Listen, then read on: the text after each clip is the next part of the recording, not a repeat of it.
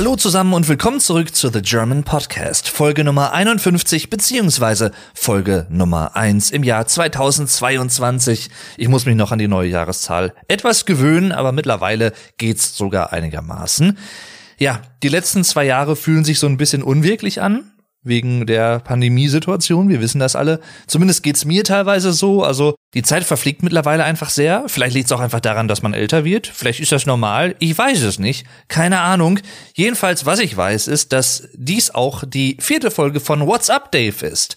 Das erkennt ihr ja immer übrigens, falls ihr das noch nicht gemerkt haben solltet, an dem Podcast-Thumbnail, also an dem Bild, was ihr bei der Folge immer seht. Denn in jeder WhatsApp Dave-Folge bin ich ja selber zu sehen und hinter mir ist ja die Weltkugel wie so eine Nachrichtensendung im Prinzip, ne? Daran erkennt ihr immer, wenn es sich um eine WhatsApp Dave-Folge handelt. Also auch hier die vierte Ausgabe. Die letzte ist ja auch schon wieder oh, vier Folgen her oder so.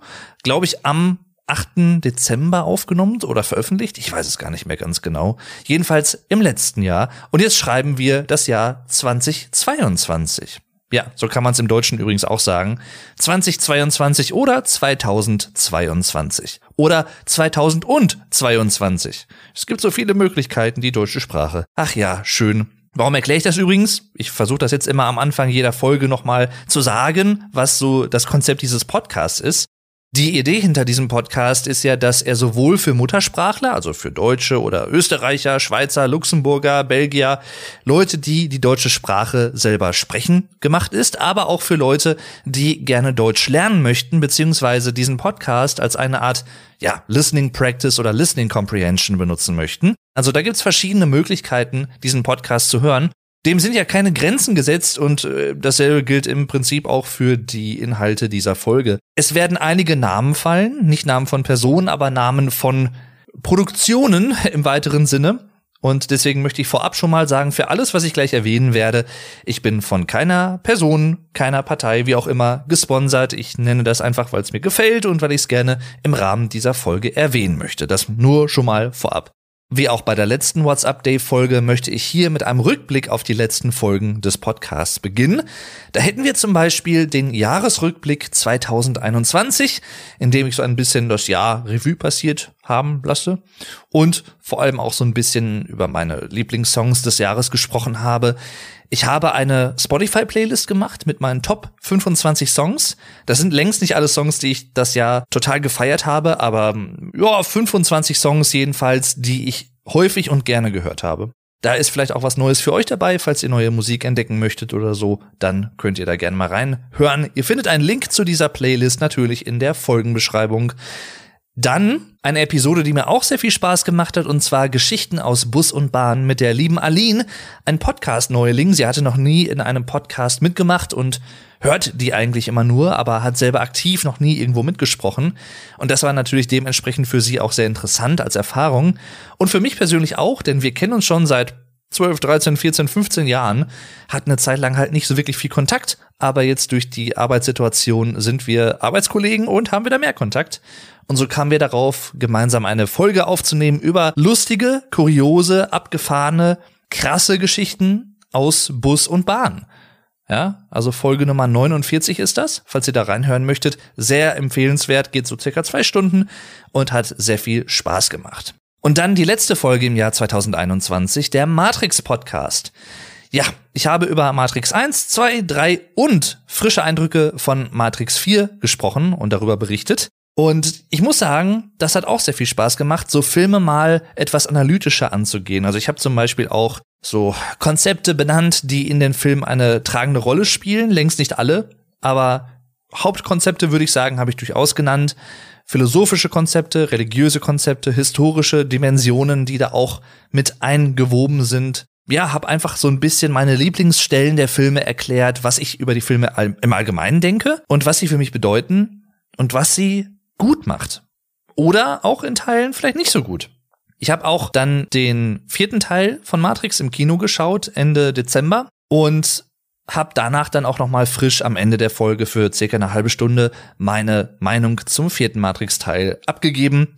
Ich kann hier auf jeden Fall so viel ganz kurz verraten. Der Film gefällt mir, aber es ist beileibe kein Meisterwerk und fällt auch so ein bisschen herab, finde ich, im Vergleich zu Matrix 1 sowieso, weil Da ist es halt relativ unmöglich, da überhaupt ranzukommen, wegen der bahnbrechenden Wirkung, die heute so gar nicht mehr erzielt werden könnte. Aber da lasse ich mich dann in äh, ausführlicher Art und Weise in dieser Folge drüber aus, in Folge Nummer 50 übrigens. Aber es ist beileibe kein schlechter Film im eigentlichen Wortsinne. Es ist solides Mittelmaß, würde ich sagen.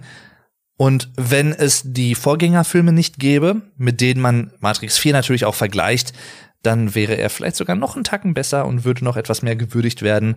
Aber das ist natürlich hätte, hätte Fahrradkette. Das ist, äh, ja, ne? Alles Theorie. Jedenfalls, falls ihr euch für Matrix interessiert, hört gerne in Folge Nummer 50 rein. Dort spreche ich ausführlich über die Filme 1 bis 4, also auch Spoiler da natürlich, auch für den vierten Teil, das nur schon mal als Info. Und Ganz frisch, gestern Abend zum Zeitpunkt der Aufnahme, heute haben wir den 11.01. Dienstag. Ich war gestern Abend mit meinem Vater nochmal in Matrix 4 zum zweiten Mal. Und ein, zwei Sachen, die mir beim ersten Zuschauen nicht so ganz gefallen haben, haben sich tatsächlich etwas in meiner Gunst verbessert, würde ich sagen, etwas gesteigert. Das eine ist zum Beispiel die schauspielerische Leistung von Jonathan Groff. Muss ich sagen, hat er doch schon gut gemacht. Ich habe gestern tatsächlich beim zweiten Schauen viel mehr auf Sachen geachtet, die ich im ersten Film so nicht gesehen habe. Das ist ja immer das Schöne, wenn man einen Film zum zweiten oder dritten Mal schaut. Manchmal kann man immer noch neue Sachen entdecken. Und so auch hier in diesem Fall. Es war zum Beispiel so, dass ich diesmal extra mehr auf Sachen geachtet habe, auf Bildausschnitte, auf Hintergründe, auf andere Sachen, auf Mimik vielleicht auch noch mal eher bei manchen Leuten, bei manchen Charakteren.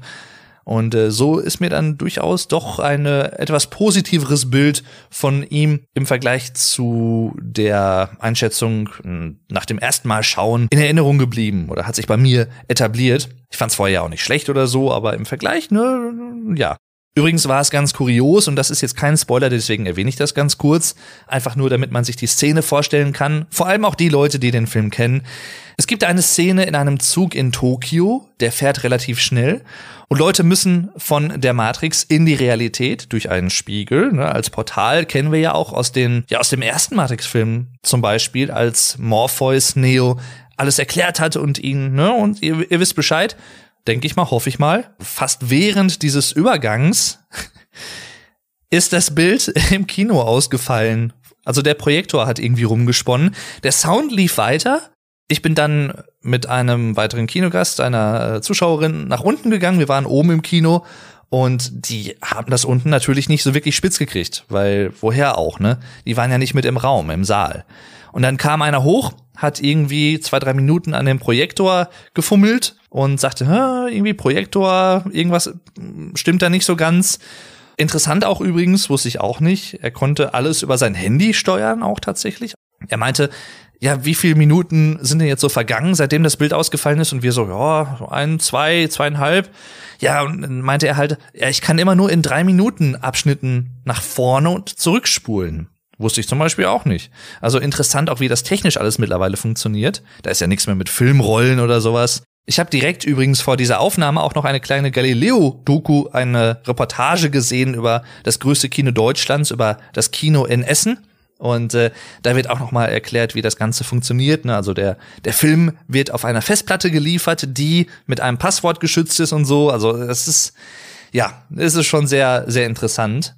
Und dann ging's zum Glück wieder. Und ja, das, das hatte mich aber an eine Situation erinnert, als ich ein, wie alt war ich denn da? Wann kam, wann war denn der Grinch im Kino? Der originale Grinch, also nicht, gab's ja glaube ich auch eine neue Version, aber der originale Grinch, das müsste Ende der 90er, Anfang der 2000er gewesen sein, frühestens. Und damals dürfte ich auch mit meinem Vater im Kino gewesen sein, im selben Raum übrigens, im selben Kinosaal. Da war es, glaube ich, erst so, dass wir nach ein paar Minuten auch dasselbe hatten, also kein Bild mehr, nur noch Ton. Dann wurde es gefixt. Dann hatten wir das Umgekehrte. Dann hatten wir nur noch Bild, aber kein Ton. Und dann wurde nochmal neu gestartet, glaube ich. Dann ging's. Aber ich glaube, damals konnte man auch nicht so wirklich spulen. Da musste der Film quasi neu anfangen. Aber das war auch noch relativ zu Beginn des Films. Also haben wir da nicht wirklich viel nochmal und nochmal gucken müssen. Aber das war auch sehr kurios. Und einmal das war auch interessant, wo ich gerade schon beim Thema bin. Das war, boah, wann ist denn Iron Man 3 im Kino gewesen? 2013, 2012 oder so um den Dreh? Kann das sein? Da war ich im äh, Kino mit Freunden im Kino Hamm ein super Kino an sich und äh, da gibt es eine Szene, auch das kein großer Spoiler, da fällt er, Iron Man, vom Himmel und kommt in so einem Waldstück auf oder so einem verschneiten Waldstück. Der Sound im ganzen Film war halt dann einfach sehr dumpf. Ich dachte mir, okay, äh, passt halt irgendwie, ne? Dann, nach ein paar Sekunden, wechselte die Szene zu einem ganz anderen Setting, zu einer ganz anderen Location, einem ganz anderen Ort. Und der Sound war aber immer noch dumpf. Dann dachte ich mir so, ah, ich glaube, das passt nicht so ganz. ich glaube, das soll so nicht sein. Und äh, ja, tatsächlich sollte es so nicht sein. Und da konnte man es tatsächlich interessanterweise nicht mehr fixen. Also da war irgendwas verkehrt mit der Datei. Und dann haben wir, glaube ich, das Geld wieder bekommen. Das war, glaube ich, irgendwie in der Mitte des Films und danach mussten wir ihn noch mal irgendwo anders dann komplett schauen. Also das war auch extrem kurios, aber sowas gibt's manchmal. Lustige und interessante Geschichten aus dem Kino. Fortführung von Geschichten aus Bus und Bahn. Ich habe auch mit Aline heute noch mal gesprochen. Wir werden sicherlich auch noch mal eine zweite Folge dieses Themas aufnehmen, also Geschichten aus Bus und Bahn. Vielleicht aber auch sowas wie Geschichten aus dem Kino irgendwann mal oder so. Mal gucken. Dann, äh, ja, Weihnachten stand vor der Tür, Weihnachten und Silvester. Relativ unspektakulär, wir haben halt uns was Leckeres zu essen gemacht, jetzt auch nichts wirklich Wildes, also nicht irgendwie Truthahn. Normalerweise haben wir immer Raclette zu Weihnachten. Dieses Jahr haben wir gesagt, ach nee, nicht schon wieder. Was haben wir uns gegessen? Hot Dogs von Ikea. Ja, lecker. Sehr lecker. Kann ich auf jeden Fall sehr empfehlen. Und hat auch gut satt gemacht. Und dabei gab's dann halt so, so kleine Spieße mit Käse und Weintraube und sowas, nur so Fingerfood halt. Das war auch richtig, richtig lecker. Danach haben wir so ein bisschen Switch zusammengespielt, denn das hatte ich ja auch in der letzten Folge, glaube ich, erwähnt von WhatsApp Dave, dass ich jetzt auch eine Switch habe und meine Eltern auch und mein Bruder halt auch. Und dann haben wir halt so ein bisschen, was haben wir denn gespielt? Monopoly haben wir, glaube ich, gespielt, Spiel des Lebens. Dann haben wir noch Golf with Your Friends haben wir auch noch gespielt. Genau, ist auch sehr interessant. Hat auf jeden Fall Spaß gemacht.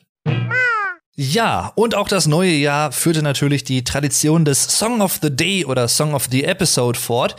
Und in diesem Fall ist dieser Song, den ich heute empfehlen möchte, einer, den ich erst gestern zum ersten Mal gehört habe. Aber er ist so gut, also wirklich schön gemacht, einfach von vorne bis hinten. Sehr berührend irgendwie auch und extrem schöne Melodien und Harmonien auch da drin. Und zwar geht es um das Lied Minimum von Charlie Cunningham vom Album Lines aus dem Jahr 2017. Generell ein wirklich gutes Album, muss ich sagen. Ich bin momentan noch so ein bisschen dabei, mich durch seine Sachen durchzuhören. Er hat erst zwei Alben veröffentlicht, aber dafür auch einige EPs davor schon. Also ist noch nicht so lange dabei. Und Minimum hat mich einfach in seinen Bann gezogen. Das ist, ich würde sagen, so eine Art, also Singer-Songwriter, Folk mit leichten, ganz, ganz, ganz leichten elektronischen Elementen hier und da, also so Keyboard-Pads oder Keyboard-Teppichen, Synthes im Hintergrund, die so ein bisschen die Atmosphäre noch anreichern, sozusagen, aber alles sehr auf Akustikgitarre fokussiert und seinen Gesang. Und diese Kombination macht extrem viel her. Die Produktion ist sehr gelungen, wie ich finde. Sehr schöner, warmer Klang, organisch auch. Also gerade auch Minimum hier in dem Fall. Der Anfang, wo er dann auch mit dem Gesang einsetzt zum Beispiel. Und so diese, diese Gesangsmelodie und sowas ist einfach wunderschön. Der Chorus halt so ein bisschen auch so leicht mehr Abtempo ist, auch in seinem in seiner Phrasierung, also wie er Sachen singt, in welchem Tempo, in welchem Rhythmus zum Beispiel, ne? Wirklich gut gemacht. Also Song of the Day Minimum von Charlie Cunningham aus dem Jahr 2017. Ihr findet einen Link zum Song in der Folgenbeschreibung und einen Link zu meiner Spotify-Playlist mit allen Song of the Day Empfehlungen, die ich auch ständig immer weiter aktualisiere mit jeder Folge und mit jedem neuen Song.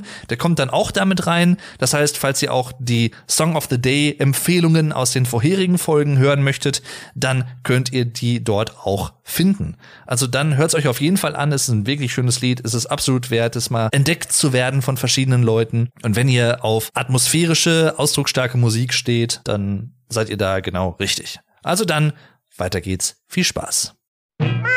Es war mal auch interessant, nicht jedes Silvester irgendwo durch die Gegend zu fahren. Ich war auch noch nicht geboostert, was mich übrigens zum nächsten Thema führt, denn ich bin mittlerweile geboostert. Also ich habe die dritte Corona-Schutzimpfung erhalten und zwar erst vor einer Woche, wenn ihr das hier hört. Genau vor einer Woche. Und möchte an dieser Stelle auch übrigens mal ein wirklich großes Dankeschön aussprechen an alle Leute, die in dieser Pandemie irgendwie helfen, das in geregelte Bahnen zu bringen. Ich drück's mal so aus. Das sind Impfärzte natürlich, das sind aber auch Leute im Krankenhaus, auch natürlich äh, die Impfstoffhersteller, die Distributoren, dass das alles irgendwie reibungslos läuft, die ganze Logistik dahinter, das vergisst man ja häufig auch. Von meiner Seite aus persönlich muss ich da einfach mal Danke sagen. Das finde ich, kann man auch mal machen. Es wird sehr, sehr viel geschimpft und es wird auch sehr, sehr stark mit einer Lupe auf eine kleine, aber sehr laute Gruppe von Leuten fast jeden Tag geblickt, die nur rumkakehlen können, in ihrer eigenen Bubble leben. Das soll es auch mein Kommentar dazu gewesen sein. Ich könnte jetzt noch einige andere Sachen sagen, aber ich habe da meine strikte Meinung zu, wie ihr schon hört. Deswegen finde ich umso mehr, dass es auch durchaus mal angemessen ist, auch Leuten mal zu danken, die halt helfen wollen, dass diese Situation dann auch irgendwann mal endet. Und kleiner Pro-Tipp, das sind nicht die Leute, die teilweise auf den Straßen rumkrakeelen und von Impfdiktatur sprechen oder so. Nur mal so am Rande. Also ich bin jetzt dreimal mit BioNTech geimpft ich muss sagen, und das meine ich jetzt, also das klingt jetzt vielleicht krasser, als es eigentlich ist, ne, aber die dritte Impfung, die Booster-Impfung, hat bei mir ein bisschen mehr reingehauen als die ersten beiden. Da hatte ich nur ganz, ganz minimal Kopfschmerzen und halt, ne, die Einstichstelle am Arm tat halt so ein bisschen weh, aber das sind normale Impfreaktionen, dass sich da Leute auch schon drüber aufregen oder teilweise schon irgendwie, oh, und dann habe ich Kopfschmerzen es, ich verstehe so manche Leute einfach nicht. Was erwarten die denn von der Impfung? Natürlich, es ist ein Einstich. Was zur Hölle? Was erwarten Leute manchmal? Also, es ist so ein total wirres Weltbild teilweise und total wirre Meinungsbildung, die einfach manchmal vorherrscht. Die dritte Impfung hat dann doch etwas stärkere Kopfschmerzen hinterlassen, muss ich sagen. Und äh, generell auch mehr abgeschlagen. Aber halt alles wirklich im vertretbaren Rahmen. Also das muss ich ganz klar sagen. Ich meine damit nicht, dass man sich nicht boostern lassen soll. G genau das Gegenteil. Das Zauberwort ist Relation. Also einfach so ein bisschen Sachen in Relation zueinander zu betrachten und abzuwägen. Und da wird, glaube ich, sehr schnell deutlich, dass so eine Impfung durchaus wesentlich, aus mehreren Gründen wesentlich sinnvoller ist, als sich nicht impfen zu lassen. Dann zu einem Podcast, den ich glaube ich auch schon mal erwähnt habe, an anderer Stelle, glaube ich zumindest. Wenn nicht, mache ich das jetzt hier nochmal. Und zwar Mordlust, der Mordlust-Podcast von Paulina Kraser und Laura Wohlers. Zwei sehr, sehr sympathische Podcast-Kolleginnen von Funk übrigens, also vom öffentlich-rechtlichen Netzwerk aus ARD und ZDF. Da gibt's ja auch verschiedene Podcasts zu verschiedenen Themen, unter anderem auch Mordlust. Ich glaube, der Podcast ist tatsächlich nicht als Funk-Podcast gestartet, ist dann aber dazu geworden, soweit ich das weiß. Da kann ich jetzt auch was Falsches erzählen. Jedenfalls äh, ein Podcast, in dem in jeder Folge zwei Kriminalfälle zu einem gewissen Themengebiet, einem gewissen Kontext von den beiden erzählt werden. Und der Kniff ist dabei, dass eine immer den Fall kennt und die andere kennt den Fall, der gerade erzählt wird, nicht.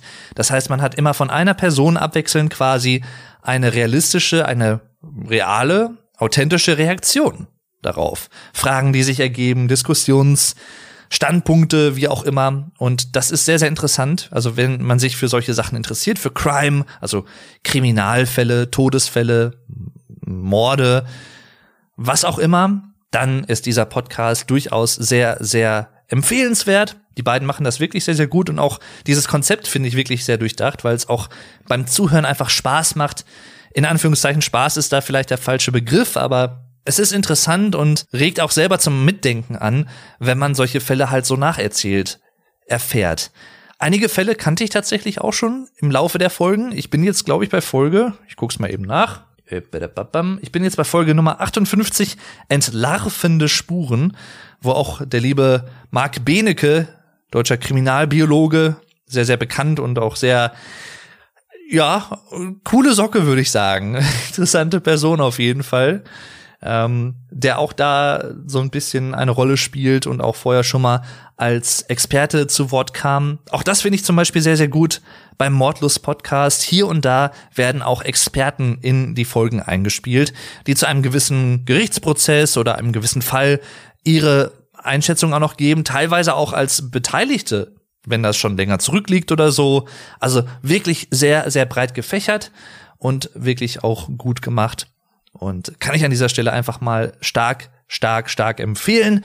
Der Mordlust-Podcast mit Paulina Kraser und Laura Wohlers. Und übrigens, die beiden werde ich live sehen im Rahmen ihres Podcasts. Und zwar am, wann ist es? 27.03. in Düsseldorf, glaube ich zusammen mit meiner Cousine. Liebe Grüße, Alena, an dieser Stelle, falls du es mal hören solltest. Und zwar, ja, sie hat mich im Prinzip auf den Podcast aufmerksam gemacht.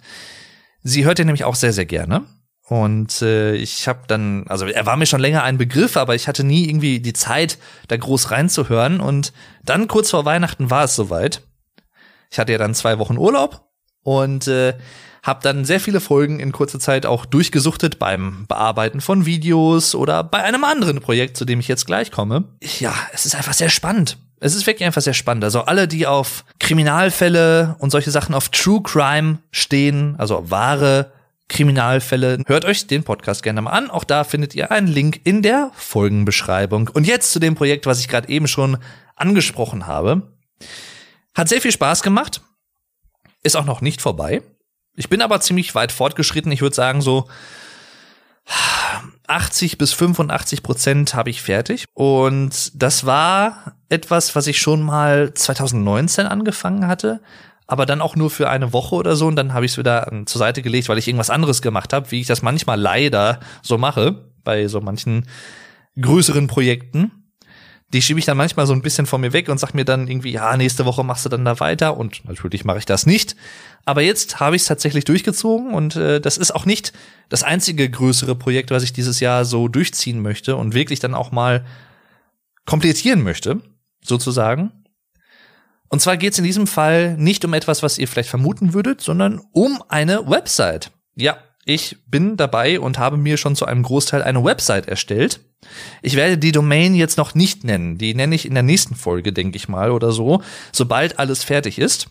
Ziel dieser Website ist im Prinzip, dass ich alle meine kreativen Outlets, also alle Sachen, die ich so online in der Öffentlichkeit mache, dort bündeln kann, übersichtlich. So ein bisschen, ne, wer ist eigentlich dieser Dave Durden zum Beispiel? Was macht der alles so? Also da, da gibt's zum Beispiel eine einzelne Rubrik nur für meinen YouTube-Kanal, also für German with Vlog Dave und neuesten Videos, Posts dazu, also auch SEO-technisch, Suchmaschinenoptimierung und so, natürlich sehr interessant auch dann.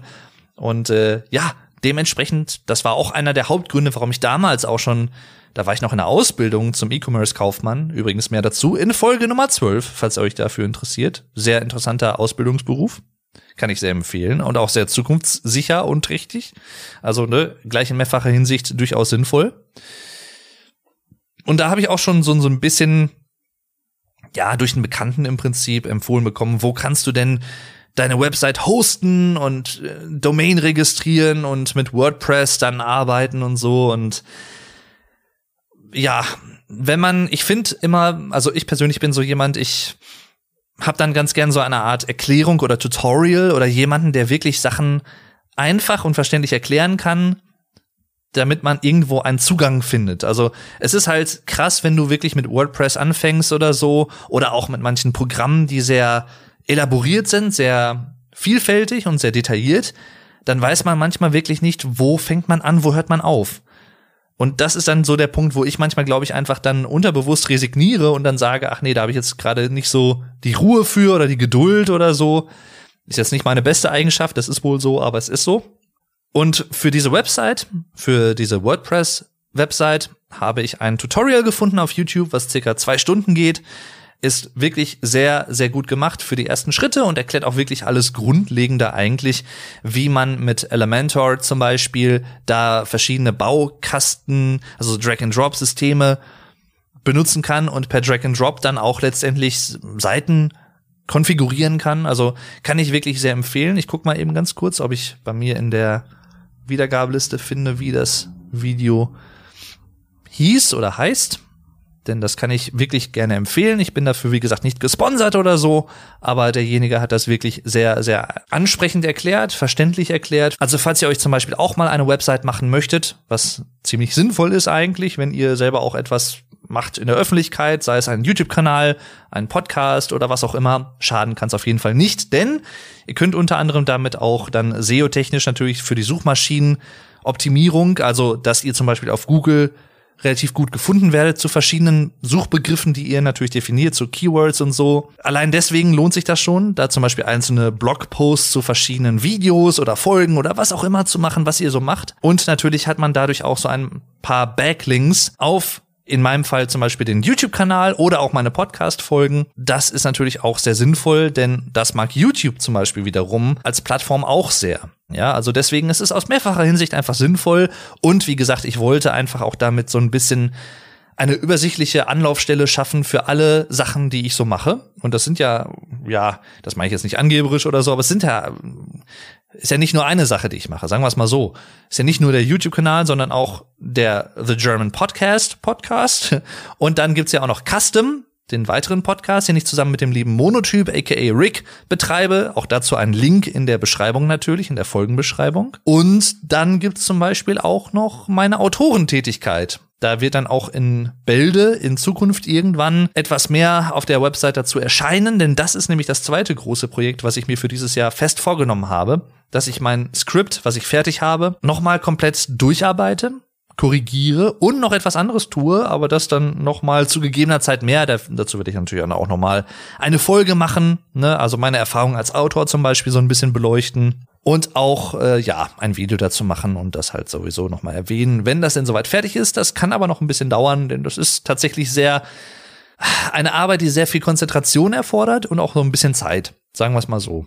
Jedenfalls, das YouTube-Video, mit dem ich meine ersten Seiten so grundlegend erstellt habe, heißt WordPress-Website erstellen 2022 Tutorial in 21 einfachen Schritten. Und zwar vom Kanal Webseiten machen. Kann ich an dieser Stelle wirklich sehr empfehlen. Wenn man sich so viel Mühe gibt und so, dann bin ich auch niemand, der dann sagt, nee, das, dann sage ich auch nicht, von wem das ist oder so. Dann kann man auch einfach mal sagen, das ist von Webseiten machen. Wirklich gutes Video, gerade auch für Anfänger. Kann ich sehr empfehlen. Jedenfalls, äh, ja, ich bin momentan noch dabei, die Website weiter zu befüllen. Ich habe das Grundgerüst auch fertig alles, habe auch schon einige Inhalte gefüllt, bin so nach und nach jetzt auch dabei, das noch weiterzumachen. So alte Sachen, die schon bestehen und natürlich dann auch künftig alle weiteren neuen Folgen oder Videos, die kriegen einen eigenen Post zum Beispiel dann da, wo alle noch Infos noch mal drinstehen, wo ich auch noch mal mit Keywords arbeiten kann und auch dann Permalinks benutzen kann zum Beispiel, die dann halt auch natürlich SEO-technisch sehr gut sind. Also Permalinks im Prinzip, ne, ein bisschen deutscher ausgedrückt, Links, die halt sehr festgeschrieben sind, sehr deskriptiv, also sehr erklärend, wo man direkt lesen kann, worum geht's da und dann nicht irgendwie sowas ist von wegen, ähm, weiß ich nicht, so eine kryptische Zahlen- und Ziffernfolge zum Beispiel, wie man es ja manchmal in Links sieht. Denn das ist natürlich SEO-technisch nicht so interessant und gerade auch bei solchen Webseiten, die man selber macht, kann man mit Permalinks da auch sehr viel reißen. Unter anderem. Aber da steckt natürlich auch noch viel, viel mehr dahinter. Also die ganze SEO und SEA-Geschichte, also Suchmaschinenoptimierung, Suchmaschinenmarketing. Das ist ja auch so der Bereich, den ich beruflich betreue. Deswegen kenne ich mich da so ein bisschen aus. Und äh, lerne aber auch immer gerne dazu natürlich, so ist es nicht. Denn das ist ja auch ein Thema, was auch die ganze Zeit immer so im Wandel ist.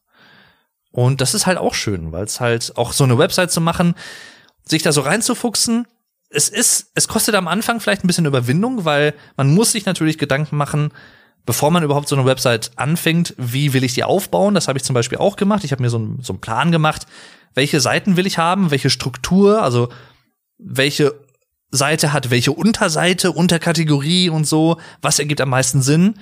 Hab dann auch zum Beispiel, auch das ist meine Erfahrung als Website-Neuling, kann ich an dieser Stelle einfach mal so sagen. Ich kenne mich zwar so ein bisschen mit HTML aus und so und äh, ja, bin aber jetzt kein Programmierer. Ich bin auch nicht so der WordPress-Experte gewesen. Mittlerweile komme ich aber doch ganz gut damit zurecht. Man muss sich halt so ein bisschen darauf einlassen und ein bisschen Zeit mitbringen, ein bisschen Geduld mitbringen. Aber dann kann man damit richtig coole Sachen machen und auch ziemlich einfach. Wie gesagt, dieser Elementor, um es ein bisschen deutscher auszudrücken, Elementor, dieses äh, Plugin, was man da hat, zum Beispiel, um Seiten in einer Art Baukastensystem auch zusammenzubauen. Das ist wirklich einfach gut gemacht, sehr intuitiv, sehr vielseitig auch. Und ich habe halt auch im Laufe der Konstruktion der Website und den ganzen der ganzen Unterseiten halt auch so ein paar Sachen noch mal umgeworfen, die Struktur noch mal ein bisschen angepasst, weil ich dann einfach gemerkt habe, das ist so eigentlich viel sinnvoller zum Beispiel, ne? Und solche Sachen. Halt natürlich auch noch Texte geschrieben für die einzelnen Seiten und so. Und äh, ja, das ist schon cool. Mir macht es ja sowieso Spaß, Sachen zu optimieren. Und äh, gerade auch hier jetzt, wo man das alles zum ersten Mal aufsetzt, das ist schon cool. Und wenn man dann wirklich auch sieht, ich habe jetzt hier gerade was geändert, hab's gespeichert und kann sofort auch live sehen, wie es aussieht. Und dass es jetzt einfach wesentlich besser passt als vorher sozusagen. Das ist auch eine richtige Genugtuung und macht einen auch irgendwie, ja, stolz vielleicht, also wenn man so sagen kann. Also es macht auf jeden Fall Spaß, wenn man Erfolgserlebnisse hat, auch bei solchen Sachen. Deswegen, auch da habe ich mich an etwas Neues rangewagt, aber ich wollte es jetzt unbedingt mal machen.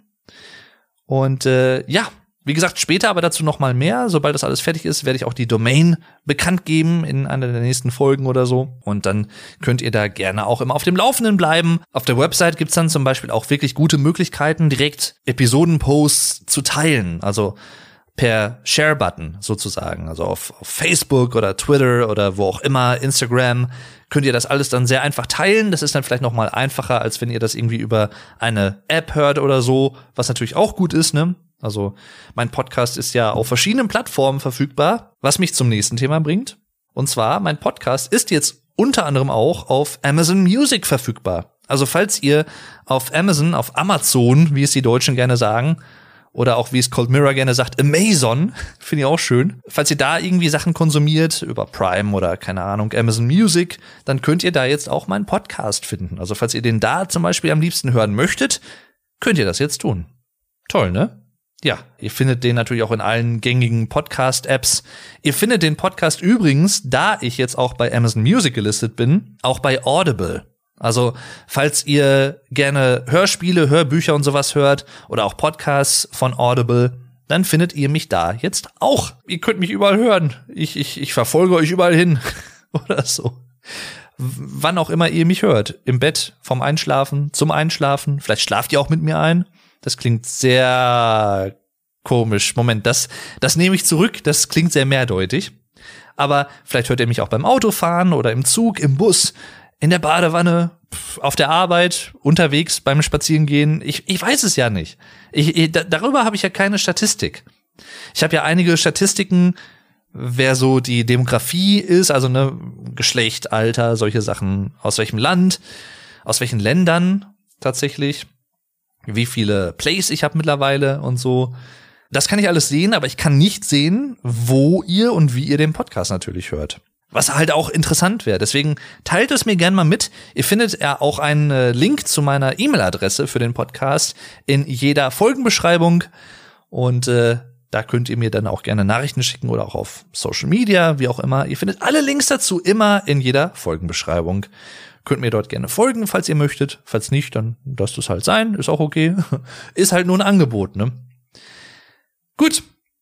Dann, bevor ich jetzt gleich zu einem großen Überthema komme, für diese Folge zumindest, ich werde heute, vielleicht auch gleich irgendwann in ein paar Minuten, ich weiß es halt nicht, oder in einer Stunde oder so, werde ich noch kurz Besuch von meiner Mutter bekommen. Denn die bringt nämlich zwei, drei Sachen vorbei, unter anderem, ich glaube, ein Katzenklo und Katzenfutter, Katzennapf und so. Aber es ist nicht so, wie ihr vielleicht denkt, ich bekomme keine Katze. Nein, das jetzt noch nicht. Irgendwann 100 pro. Also würde ich eigentlich meine Hand für ins Feuer legen, dass ich irgendwann künftig auch Katzen haben werde. Sondern morgen, also heute für euch, wenn ihr den Podcast direkt am 12.01. hört, am Mittwoch, denn jeden Mittwoch kommt ja eine neue Folge raus, falls ihr es noch nicht wusstet. Ne? Jedenfalls, äh, ja, meine Eltern bekommen neue Fenster in ihrer Wohnung. Dazu müssen halt natürlich alle alten Fenster raus und mit Katzen könnte das ein bisschen problematisch sein. Deswegen, mein Vater und meine Mutter haben sich freigenommen. Mein Vater ist dann den ganzen Tag in der Wohnung und äh, bleibt dann halt da. Und meine Mutter kommt mit den beiden Katzen, mit dem lieben Hugo und mit dem lieben äh, Mogli dann zu mir morgen. Ich bin zwar arbeiten, aber meine Mutter ist dann hier in der Wohnung und ähm, ja, wird dann halt mit den Katzen den Tag über hier bleiben. Deswegen muss ich gleich auch nach der Aufnahme noch so ein bisschen alles katzensicher machen. Ich habe eben übrigens schon überlegt, was heißt das eigentlich, eine Wohnung katzensicher zu machen? Das heißt zum Beispiel, dass man alles, was Plastik ist, aus dem Weg räumt, weil an Plastik gehen Katzen sehr gerne dran. Warum? Weil, da habe ich übrigens auch schon mal in einer Folge drüber berichtet, in einer vorherigen The German Podcast Folge. Und während ich gerade erwähne, dass ich das getan habe, scrolle ich gerade unauffällig zu der Folge, die da war, Nummer 33 zum Thema Haustiere, hauptsächlich aber auch zum Thema Katzen. Falls ihr die noch nicht gehört habt und euch äh, da, dafür interessiert, dann hört euch gerne auch Folge Nummer 33 an.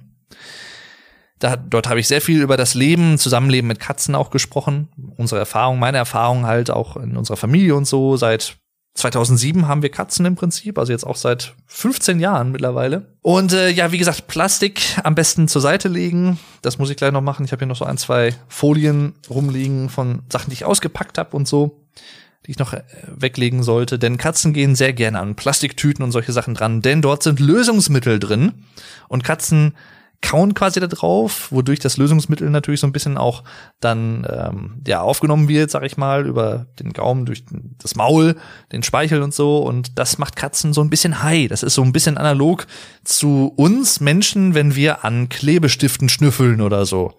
Das ist jetzt ja nichts ultra gefährliches, sag ich mal, per se, aber muss ja nicht sein. Deswegen das kommt gleich erstmal alles weg. Bei Pflanzen muss man stark aufpassen, natürlich, dass die Katzen auch nicht da dran gehen und solche Sachen. Ne? Und Kabel ist immer sinnvoll, die ein bisschen an die Seite zu legen. Unsere Katzen gehen da zwar nicht so wirklich dran, aber man weiß es ja nicht. Ist ja eine ungewohnte Umgebung für die beiden. Ja, da bin ich gespannt. Ich hoffe, die lassen mir hier alles heile und schmeißen nicht irgendwie den, den PC um oder sowas. Oder ich weiß es nicht, aber da wird, denke ich mal, meine Mutter ein gutes Auge drauf haben, hoffe ich doch mal. Ich werde sie noch mal drauf hinweisen, dass sie da doch bitte ein bisschen drauf achten soll, denn so ein paar Sachen sind hier nicht gerade günstig. Also der PC und so und äh, ja, das wäre halt schon schade oder die Kamera auch, ne? Die neue, die äh, Lumix GH5 Mark II, die, die, die hat ein bisschen was gekostet. Die, die sollte nicht umfallen oder kaputt gehen. Ich glaube, die schließe ich noch mal irgendwie weg oder so. Mal gucken. Mal tu die in den Schrank oder sowas. Ja, und äh, da bin ich mal sehr gespannt, wie die Katzen sich morgen machen. Hier bei mir in der Wohnung. Und ich freue mich schon irgendwann, wenn ich selber auch noch mal wahrscheinlich dann Katzen haben werde.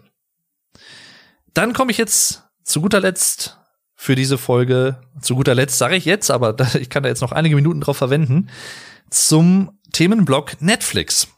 Denn ich habe ja, wie gesagt, zwei Wochen Urlaub gehabt und habe nicht nur den Mordlust-Podcast gehört, den auch sehr exzessiv, aber gerade auch abends und morgens zum Frühstück immer so oh, ein, zwei, manchmal auch drei Folgen von Netflix-Dokus geguckt. Das Ganze fängt aber an mit einer Sache, die ich geschaut habe. Das war, ich glaube, kurz nach der letzten Folge von WhatsApp Dave, Mitte Dezember, also da hatte ich noch nicht Urlaub. Und zwar Miss Americana. Das ist eine Doku über Taylor Swift. Und bevor ihr jetzt denkt, oh, Taylor Swift mag ich nicht die Musik, geh mir weg, ich mag keine Popmusik, bla bla. Okay. Aber der Grund, warum ich diese Doku geschaut habe, ist, dass ich einfach, also sie hat viele Songs, die ich wirklich sehr mag, tatsächlich auch, muss ich sagen. Und sie hat etwas gemacht, was ich sehr bewundernswert finde.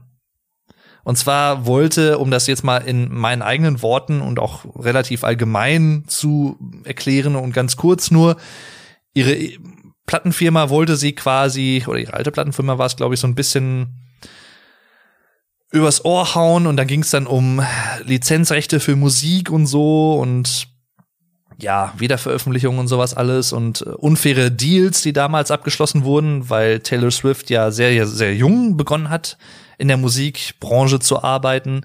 Und die Verträge von damals waren teilweise wohl auch so ein paar Knebelverträge, habe ich gehört. Ich drücke das jetzt mal sehr juristisch ähm, unverfänglich aus, hoffe ich, hoffentlich mal. Also ich habe gehört, ich lege dafür meine Hand nicht ins Feuer. Aber soweit ich das weiß und äh, um quasi aus diesen alten, aus dieser alten beschwerlichen Situation herauszukommen, wo sie einfach nur wohl, so heißt es, abgezogen wurde auch teilweise und wirklich so krass, ja, bedrängt wurde, sag ich mal, in ihrer künstlerischen Freiheit auch und beschränkt wurde auch deswegen. Auch was die Nutzungsrechte ihrer eigenen Songs angeht, das muss man sich halt mal vorstellen. Das eine ist ja das Urheberrecht und das andere ist das Lizenzrecht für die Nutzung, also die Nutzungsrechte für Musikverlage, für Plattenfirmen und so. Das ist nämlich der Punkt, den man manchmal ganz gerne vergisst. Es, geht, es, es hört nämlich nicht nur beim Urheberrecht auf, sondern es gibt dann auch solche Verwertungsrechte. Und was hat sie gemacht? Und das finde ich einfach wirklich cool. Muss ich einfach mal so sagen, so wertend auch, bewusst. Sie hat ihre ersten sechs Alben komplett neu aufgenommen, neu eingespielt. Keine Note verändert, nix. Sehr originalgetreu, aber halt ein bisschen moderner natürlich mit moderner Produktion. Sie ist als Sängerin natürlich gereift im Laufe der Jahre und so. und hat die jetzt halt selber rausgebracht und dadurch, dass jetzt nur noch die neuen Versionen halt überall gespielt werden, weil es halt neu ist und weil es halt Taylor Swift ist und sowas spricht sich natürlich auch rum, werden die alten Alben nicht mehr so wirklich gekauft und gehört und gestreamt und sowas wohl. So verspricht man sich das zumindest davon. Und äh, ja, die Lizenzrechtinhaber von damals gucken in die Röhre. Und ganz ehrlich, ich finde das eine sehr, sehr, sehr coole Taktik von ihr, das so zu machen als Musikerin in ihrer Situation. Und das fand ich so bemerkenswert, dass ich gesagt habe, da gibt's doch diese Netflix-Dokumentation auch über sie und so, ne? Und über ihren Werdegang. Und dann habe ich mir die angeguckt. Die geht, glaube ich, anderthalb Stunden. Wirklich gut gemacht, sehr interessant. Auch so ein bisschen Taylor Swift behind the scenes. Und auch nicht nur sie selber als spezielle Person, sondern auch vielleicht so ein bisschen allgemeiner als Doku über eine Person im Musikbusiness der heutigen Zeit. Als gerade auch im Pop-Bereich. Sehr, sehr interessant. Wirklich sehr interessant.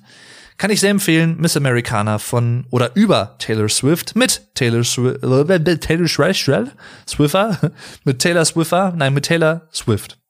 Punkt. Dann habe ich geschaut The Witcher Staffel 2, die zweite The Witcher Staffel. Sehr, sehr geil. Die erste war ja vielleicht für manche Leute, die sich mit The Witcher nicht so auskennen, so ein bisschen verworren, weil drei Erzählstränge parallel zueinander in verschiedenen Zeiten erzählt wurden ja, aber trotzdem sehr gut natürlich. Aber die zweite Staffel ist meiner Meinung nach noch mal doch noch um ein Stück besser als die erste Staffel. Und die erste war schon echt gut. Das Ganze ist ein bisschen linearer gehalten, also man hat nicht mehr so viele verschiedene Erzählstränge nebeneinander. Ehrlich gesagt, man hat man gar keine verschiedenen Erzählstränge mehr nebeneinander, sondern alles relativ linear von Folge zu Folge. Coole Schauplätze, coole Stories, gerade auch in den ersten Folgen zum Beispiel, wo dann äh, ohne jetzt viel zu spoilern, aber Gerald und äh, Ciri, Gerald und Siri äh, bei einem ehemaligen Bekannten von Gerald eintreffen, der verflucht ist und so in so einem großen Haus und aber mehr dazu, mehr sag ich gar nicht, ne, aber es ist ja schon sehr cool gemacht und alle Folgen, ich glaube, sind wie viel sind's? Sechs oder acht Folgen wieder. So gut. Also Production Value ist einfach da kann ich wirklich, wirklich sehr empfehlen. Auch alle Leute, die die Serie vielleicht noch nicht geguckt haben, schaut sie euch gerne an. Macht sehr viel Spaß. Und auch die schauspielerische Leistung ist einfach gut. Muss man einfach sagen. Geschichte ist interessant, ist spannend. Und dasselbe gilt auch für, jetzt kommt der große letzte Haufen, den ich noch erwähnen werde. True Crime Dokus auf Netflix. Falls ihr euch dafür nicht interessiert, könnt ihr die Folge an dieser Stelle auch gern beenden. Aber falls ihr euch dafür interessiert oder generell für Netflix Dokus, also Netflix Original Produktionen, die wirklich gut gemacht sind, in allen Fällen, die ich bisher gesehen habe, dann bleibt gerne dran. Denn ich werde jetzt noch ein paar nennen, die ich jetzt auch im Laufe meines Urlaubs geschaut habe und kurz, was ich so darüber denke, wie ich ne, die fand. An dieser Stelle übrigens kurz eine Triggerwarnung. Ich werde gleich einige Mordfälle erwähnen und auch einige Sachen, die damit zusammenhängen. Deswegen, falls ihr euch dafür nicht so interessiert oder falls ihr da vielleicht getriggert werdet oder so, ähm, dann äh, ja, schaltet vielleicht ab. Alle Netflix Original Dokumentationen, die ich bisher gesehen habe, waren ausnahmslos wirklich gut gemacht. Wirklich gut gemacht. Jede einzelne. Auch da, Production Value. Und was ich auch sehr, sehr cool finde, bei fast allen Netflix-Dokumentationen ist es so, dass es da keinen Erzähler gibt, der die Geschehnisse, ich sag mal, als außenstehende Person nacherzählt oder so. Sondern sehr intim im Prinzip. Also die betroffenen Leute die an Fällen zum Beispiel beteiligt waren, als Detectives, Sheriffs oder Polizisten, wie auch immer, als Ermittler, erzählen aus ihrer ersten Hand quasi, was passiert ist. Sachen werden nachgestellt, teilweise sogar Live-Aufnahmen oder ja, live nicht, aber Aufnahmen von Gerichtsprozessen oder so, in dem Fall von äh, gewissen Fällen, die da behandelt werden. Und damit gepaart auch mit Nachstellungen von gewissen Tathergehen zum Beispiel oder von Handlungen, von Situationen sehr atmosphärisch ge geschossen, also sehr atmosphärisch filmisch umgesetzt, also sehr viele Atmospheric Shots, muss ich sagen. Das ist auch so was, was Netflix-Dokumentation sehr stark auszeichnet. Viele Atmospheric Shots, sehr starke Atmosphäre einfach, sehr starke Umsetzung, filmisch, cinematografisch, wirklich von vorne bis hinten ho sehr hochwertig produziert. Also kann ich wirklich sehr empfehlen. Ich habe da noch nicht, ich habe da jetzt, ich weiß nicht, wie viele ich da schon, ob ich dreistellig schon bin oder so, kann gut sein. Da waren ungelogen keine einzige Netflix Original Dokumentation dabei, die nicht gut gemacht war, die nicht wirklich sehr gut gemacht war. Und das muss man erstmal schaffen. Und jetzt zu guter Letzt noch zu den Dokus, die ich nämlich geschaut habe. Und zwar in chronologischer Reihenfolge. Da sind auch ein paar ältere Sachen dabei, aber auch ein paar sehr neue Sachen tatsächlich.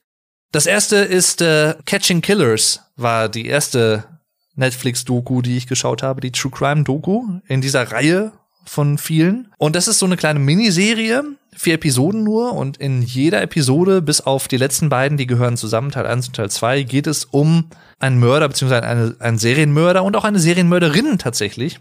Fast alles, was ich hier aufzähle, sind entweder so Dreiviertelstunde, Stunde lange Folgen, also wirklich alles im Rahmen. Dann sehr interessant, wo ich auch sehr viel gelernt habe tatsächlich, ich wusste so ein bisschen was über das Thema, aber nicht allzu viel. Und zwar Monsters Inside, die 24 Gesichter des Billy Milligan. Ja, da geht's um jemanden.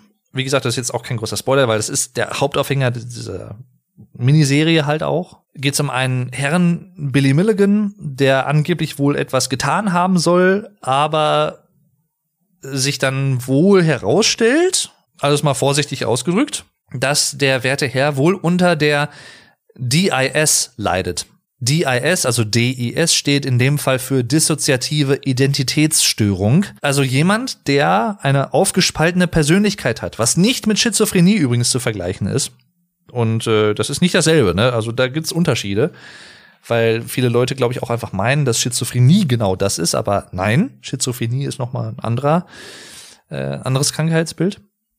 Und äh, dort wird halt auch sehr viel psychologisch so Hintergrundwissen gegeben. Was passiert da? Was ist Billy Milligan für ein Typ? Und natürlich auch damit zusammenhängt die Frage, inwiefern hat sich diese dissoziative Identitätsstörung auf die Taten ausgewirkt oder auch nicht? Ja, also das ist so ein bisschen die Hauptprämisse von Monsters Inside, die 24 Gesichter des Billy Milligan. Auch sehr interessant. Wenn, wenn man sich auch vor allem auch so ein bisschen über ja, oder für psychologische Dinge interessiert, die Psychologie des Menschen, solche Sachen und True Crime, dann ist das wirklich die perfekte Mini-Doku-Serie. Und auch, das spielt auch so ein bisschen eine Rolle, wenn auch ein bisschen weniger, in The Staircase, Tod auf der Treppe, wo es um äh, Michael Peterson geht, ein Autor aus Amerika, und seine Frau ist äh, eines Abends Tja, ist halt die Frage, ne? Entweder die Treppe runtergefallen und gestorben deswegen, oder sie wurde geschubst, oder sie wurde vielleicht nur so drapiert, damit es so aussieht, als wäre sie die Treppe hinuntergefallen. Und äh, sehr interessant hierbei war, dass bei The Staircase die ersten Aufnahmen, also das Anfang der 2000er passiert, und die ersten Aufnahmen stammen auch aus der Zeit. Also es wurde quasi von Anfang an filmisch begleitet mit einem Dokumentarfilmteam sozusagen. Die haben Michael Peterson und seine Familie begleitet, im Laufe des Prozesses auch. Und auch im Haus sind einige Szenen zu sehen. Die Anwälte kommen sehr zu Wort. Also auch da sehr interessant, so einen Blick hinter die Kulissen zu bekommen, in solchen Fällen, wie gehen Anwälte sowas an? Was sind die Taktiken der Anwälte vor Gericht, um ihren Mandanten natürlich auch dann gut da herauszubekommen? Denn da wurde zum Beispiel drauf plädiert, dass Michael Peterson das nicht getan hat, also er ist unschuldig. Die Anklage sagt natürlich nein, er hat sie ermordet und so. Und da ist wirklich sehr interessant und spannend gemacht. Und das Interessante wirklich daran ist, wie gesagt, das eine, man hat sehr viele Gerichtsszenen auch da drin, also Szenen vor Gericht vom richtigen, echten Prozess von damals, weil das alles auch filmisch dann dokumentiert wurde. Meinung aus erster Hand, wie gesagt. Und das Ganze wurde über einen Zeitraum von, ich glaube, 15 Jahren gefilmt, tatsächlich. Die ersten Aufnahmen halt so 2001, 2002, 2003 rum und dann bis zum Jahr 2017, weil sich auch zwei, dreimal noch neue Sachen in diesem Prozess ergeben haben. Also extrem interessanter Fall und ich das ist auch einer der Fälle, wo ich persönlich sage, ich habe manchmal so, ein, so eine Tendenz, wo ich denke, ah, war, war er oder sie es oder es oder war, war die Person es nicht, ne, wenn das so ein bisschen offen ist. Aber hier war ich echt so ein bisschen hin und her gerissen. Also, puh, schwierig zu beurteilen, aber sehr spannend, sehr spannend. Dasselbe gilt übrigens auch für die Doku, die ich danach gesehen habe.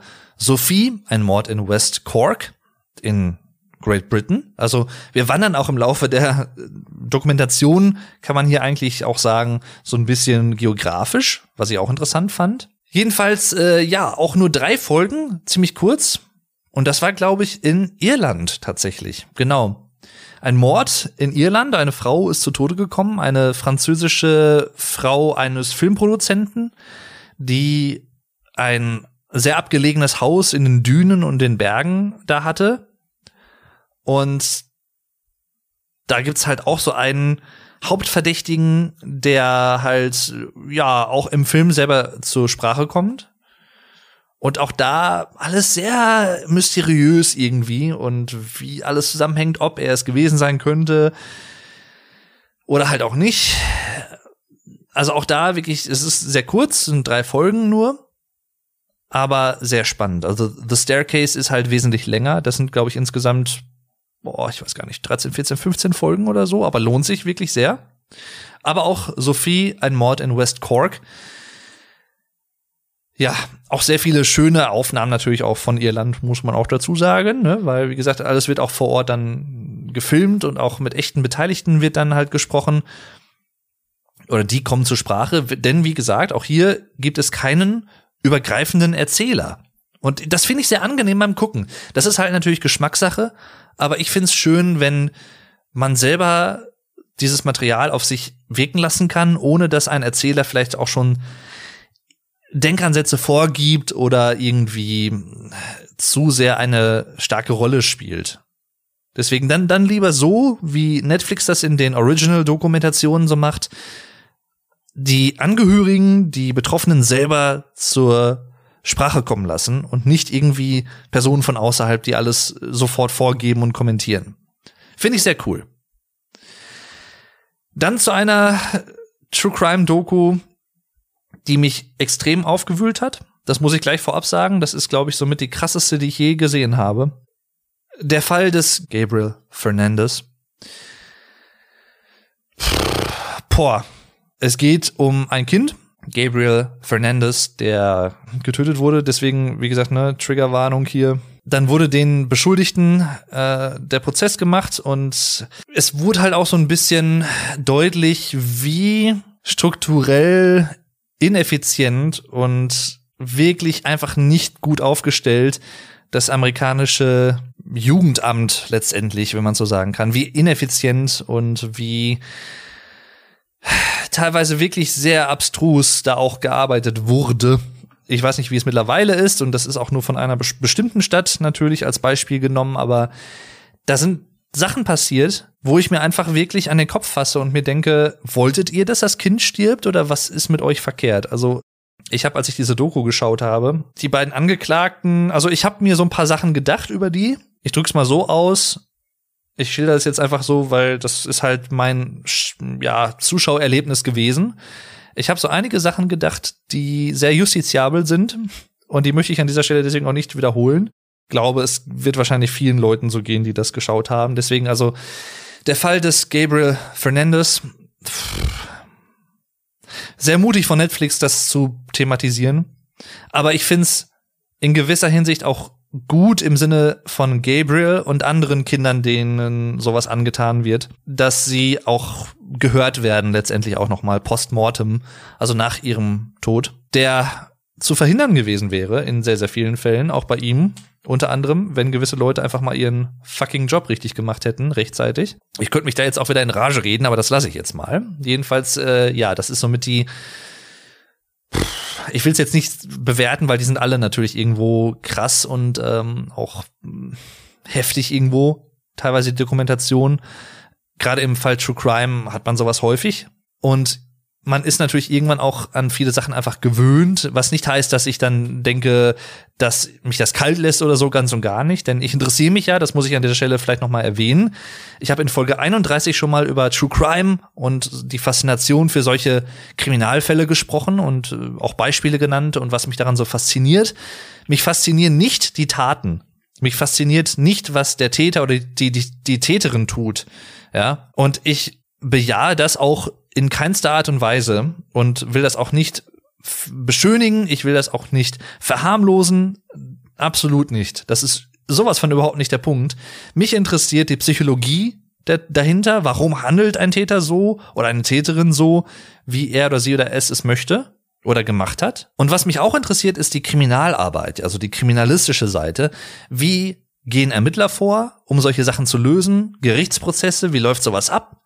Weil das ist auch sehr interessant, das habe ich auch bei The Staircase zum ersten Mal so richtig, wirklich so längerfristig auch wahrgenommen, dieses Geschworenengericht. Wir haben im Deutschen natürlich auch Schöffen, also Geschworene, eine Jury sozusagen. Schöffen, ein Schöffengericht, sowas ähnliches haben wir teilweise ja auch im zivilrechtlichen, soweit ich weiß, ja auch, da hauptsächlich.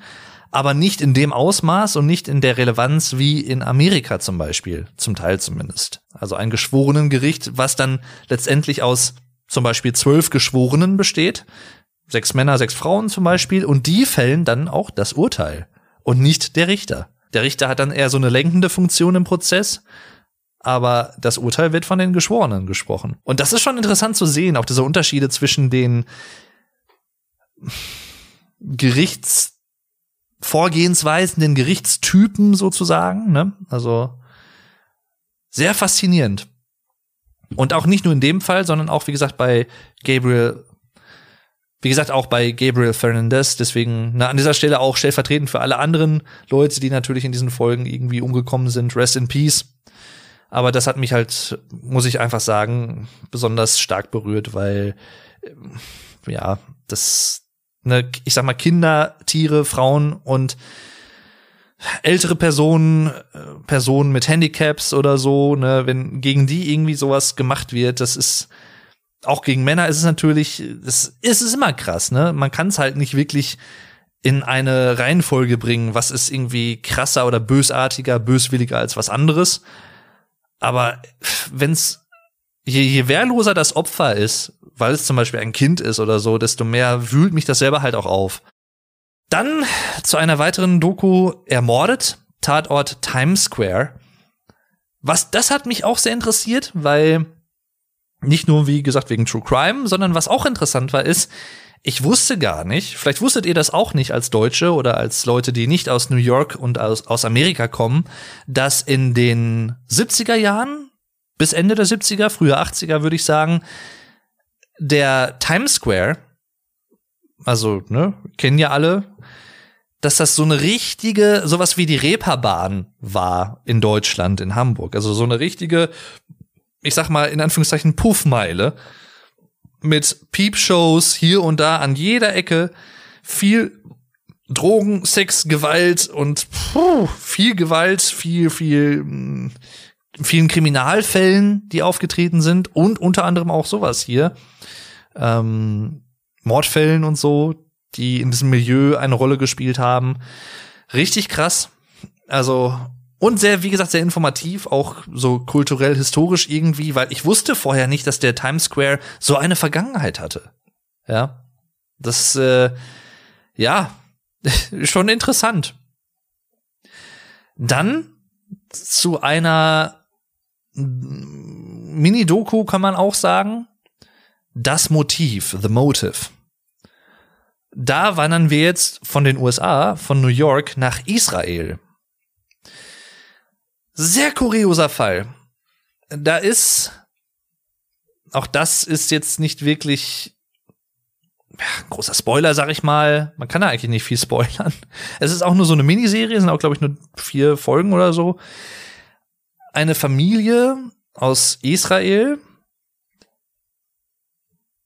Mutter und Vater,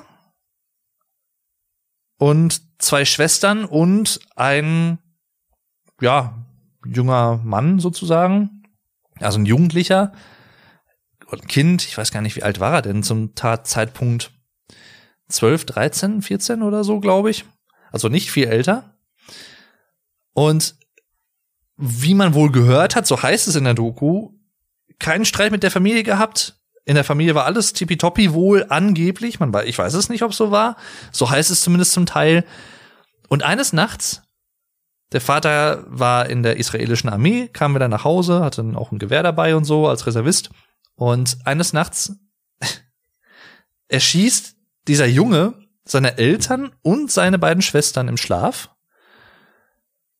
Und das Faszinierende an dieser Geschichte ist, dass es, wie gesagt, kein wirkliches Motiv gibt. Er hatte keinen Streit mit denen, soweit man weiß. Es gibt einen Anwalt, das ist auch sehr kurios. Sein Anwalt von damals hat eine Theorie, was der Grund sein könnte, aber hält sich da immer sehr bedeckt. Also in der gesamten Dokumentation nennt er im Prinzip nicht so wirklich sein, seine Erklärung dafür oder das, was er denkt, warum er das gemacht hat. Und was auch sehr kurios ist, das Kind wird dann festgenommen, wird dann auch dem Prozess, also ne, dem Kind wird ein Prozess gemacht. Erst heißt es irgendwie, es hat wohl befohlen bekommen von irgendeiner Art Entität oder so, irgendeiner grünen Figur oder so, die zu töten. Aber es ist ein extrem schlaues Kind, ist hochbegabt tatsächlich. Ich glaube, IQ von, was hat er, 120, 130 gehabt oder so, also wirklich intelligent. Und er ist halt sehr gefühlskalt. Also er zeigt keine Regung, auch wenn er mit den Ermittlern zum Beispiel nochmal die Tatorte abgeht und so. Und äh, das war, glaube ich, in den 90ern müsste das passiert sein, frühe 90er oder so. Und man sieht ihn halt auch im Prozess und auch halt hier und da mal wieder. Und er ist halt immer sehr distanziert, als wäre das nicht passiert, als hätte er das nicht gemacht. Total kurios. Also wirklich, ich konnte mir da auch nicht wirklich einen Reim drauf machen. Das ist wirklich eine sehr interessante Doku, wo, boah, ich weiß nicht, also das, äh, ja, in diesem Fall habe ich jetzt relativ viel von der Doku erzählt, aber es ist trotzdem sehr interessant, das zu sehen und zu erleben. Also ihr könnt euch die Doku trotzdem noch angucken und äh, da auch noch einige Sachen zusätzlich finden, die ich jetzt nicht erwähnt habe. Deswegen, ne, guckt es euch gerne an, falls ihr euch dafür interessiert. Das Motiv. Dann gehen wir zurück nach Deutschland und das ist ein Fall. Ich muss anders anfangen. Es ist interessant. Manchmal, wenn solche Kriminalfälle in Netflix-Dokus behandelt werden, weil ich halt schon länger auch mich für True Crime interessiere und dadurch auch viele Fälle auch schon mal gesehen habe oder von denen gehört habe, viele Fälle auch kenne, bin ich immer überlegen, kenne ich den? Und im Laufe der Doku ist dann immer deutlicher für mich geworden, dass ich den Fall kenne.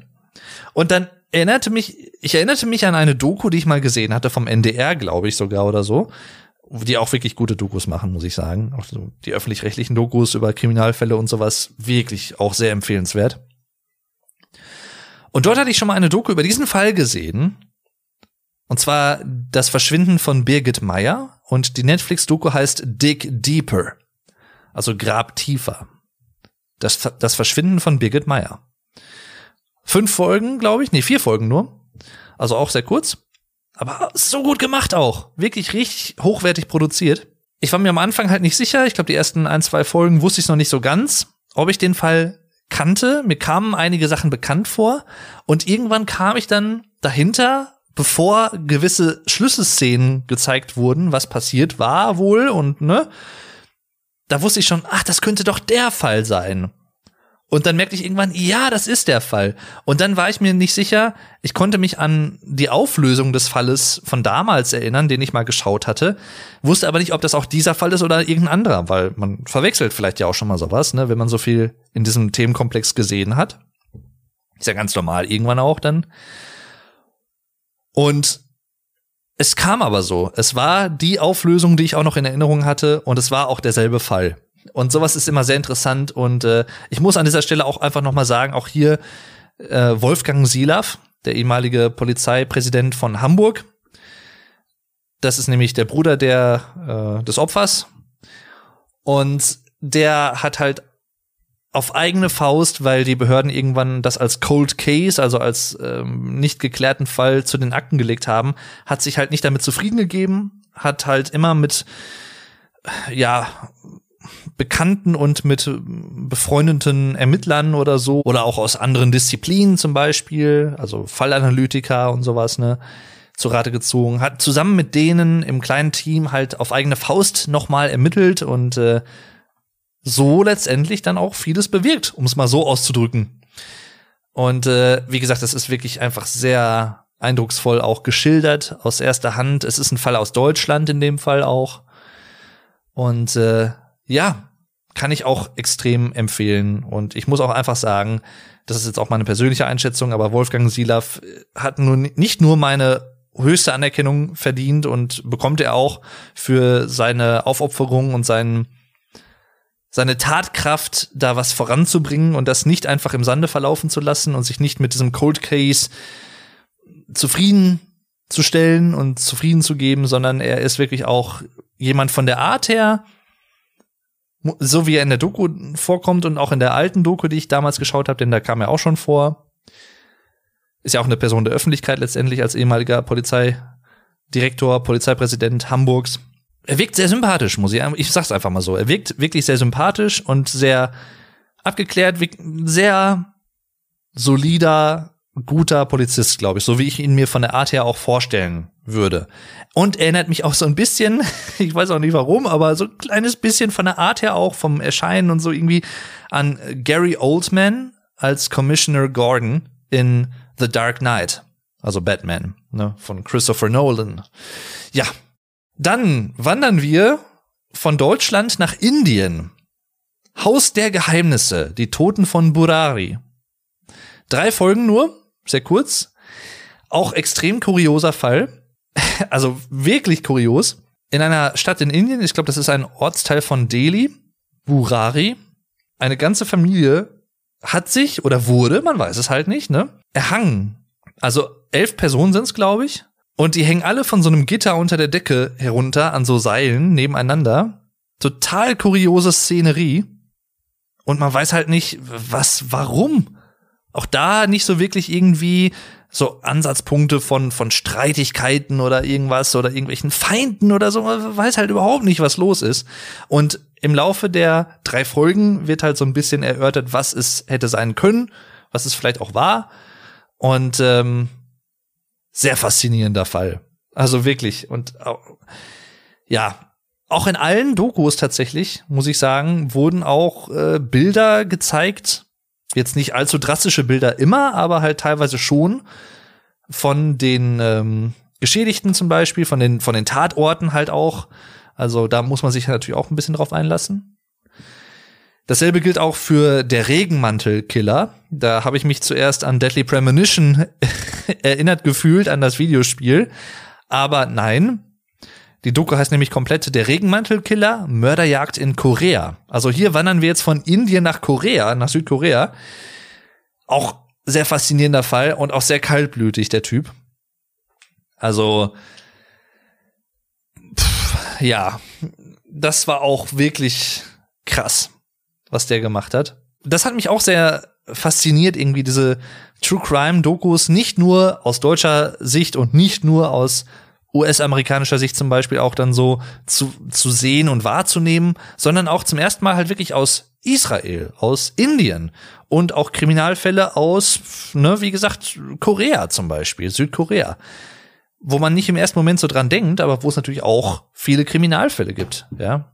Also wirklich auch sehr spannend, auch nur drei Folgen. Und äh, bei der nächsten Doku, die ich geschaut habe, waren es, glaube ich, vier Folgen nur. Also auch sehr kurz. Und zwar The Sons of Sam, ein Abstieg in die Dunkelheit. Dort geht es um David Berkowitz. Das ist äh, ein amerikanischer Serienmörder auch. Das kann ich jetzt an dieser Stelle einfach mal so erwähnen, denn äh, Son of Sam habt ihr vielleicht schon mal als Begriff gehört. Das ist der Nickname dieses Killers. Sehr kurios auch. Er gibt an, angeblich wohl der Hund eines Nachbarn. Über den Hund hat ein 6000 Jahre altes Wesen angeblich zu ihm gesprochen, irgendein Dämon oder so, und hat ihm befohlen, die Leute zu töten. So, also sehr, ja, ne, interessant auf jeden Fall.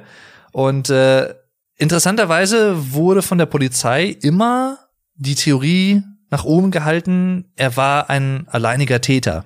Das waren keine weiteren Täter. Er alleine hat die Taten begangen. Und ein äh, sehr akribisch arbeitender Journalist, Maury Terry, hat immer weiter recherchiert, weiter recherchiert und ist dann an, äh, ja, oder hat seiner Meinung nach halt Zusammenhänge gefunden, die auch etwas anderes zulassen würden, nämlich, dass er nicht allein gehandelt hat und dass da auch so gewisse Verbindungen zu Satanismus und okkulten Sachen, zu Ritualen und sowas vielleicht bestehen könnten und so. Also sehr interessant, vor allem wenn man den Fall auch schon kennt, aber auch so, wenn man den Fall noch nicht kennt, es wird auch alles nochmal erzählt, was so passiert ist.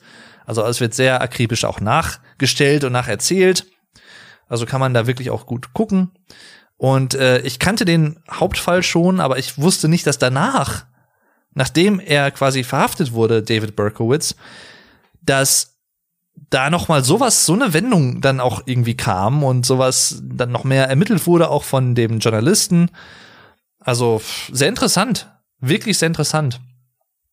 Und zu guter Letzt eine Doku-Reihe, die ich aktuell noch schaue, die ich also noch nicht zu Ende geguckt habe, aber die auch sehr spannend ist, und zwar Making a Murderer. Da geht's um Stephen Avery, der 18 Jahre unschuldig in, im Gefängnis saß in Amerika, weil er ursprünglich glaubte man, er hätte eine Frau missbraucht. Dann stellte sich aber heraus, nein, er war es nicht. Das war jemand anderes.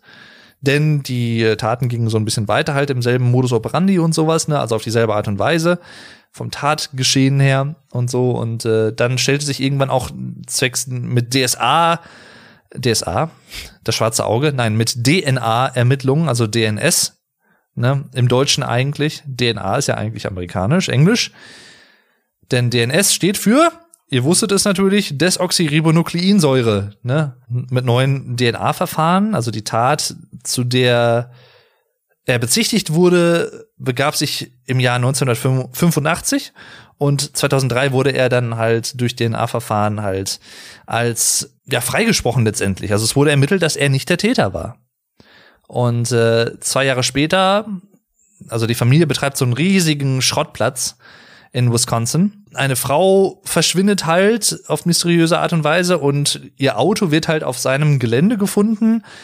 Aber es ist so ganz kurios irgendwie. Und dann, dann taucht hinterher auch noch auf, dass Beweismittel, also ne, Asservate, die eigentlich sicher gelagert sind, dass die, ich glaube, aufgebrochen waren halt zum Teil und äh, da wird dann halt noch mal jetzt ihm trotzdem der Prozess gemacht, als wenn er der Täter gewesen wäre wohl. Also wird halt angeklagt und äh, dann wird halt versucht zu ermitteln, ob er wirklich diese Tat begangen hat und äh, wenn ja, wie, warum und so. Und äh, das ist zwei Jahre geschehen, nachdem er quasi, nachdem er seine 18 Jahre unschuldig abgesessen hat.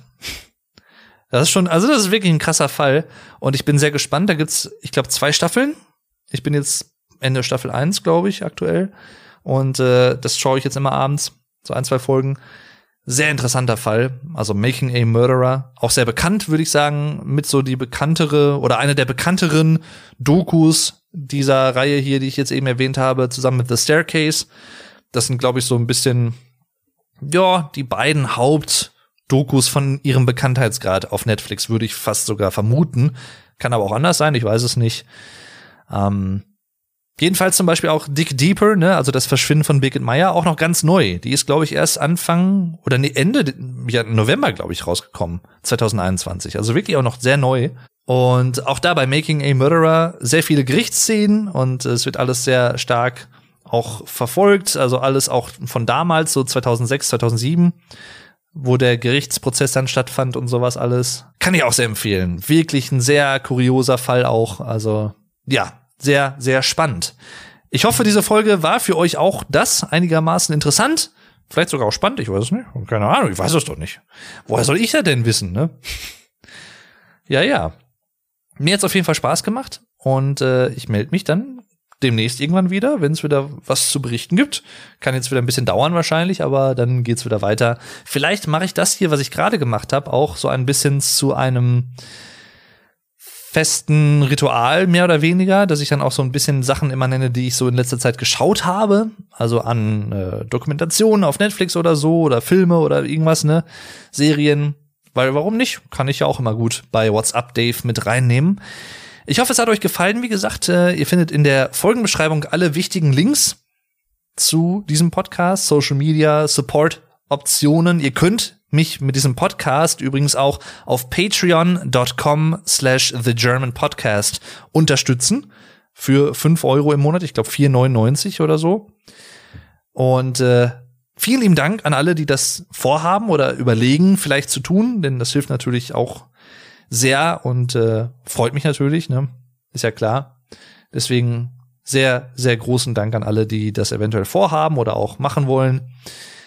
Auch dazu findet ihr einen klickbaren Link in der Folgenbeschreibung. Mehr dann zu der Website und allen weiteren Sachen, die noch so anstehen dieses Jahr, dann auch zu gegebener Zeit. Ihr werdet es nicht verpassen, keine Sorge. Und ja, ich würde sagen, bis dahin, macht's gut und tschüss, euer Dave.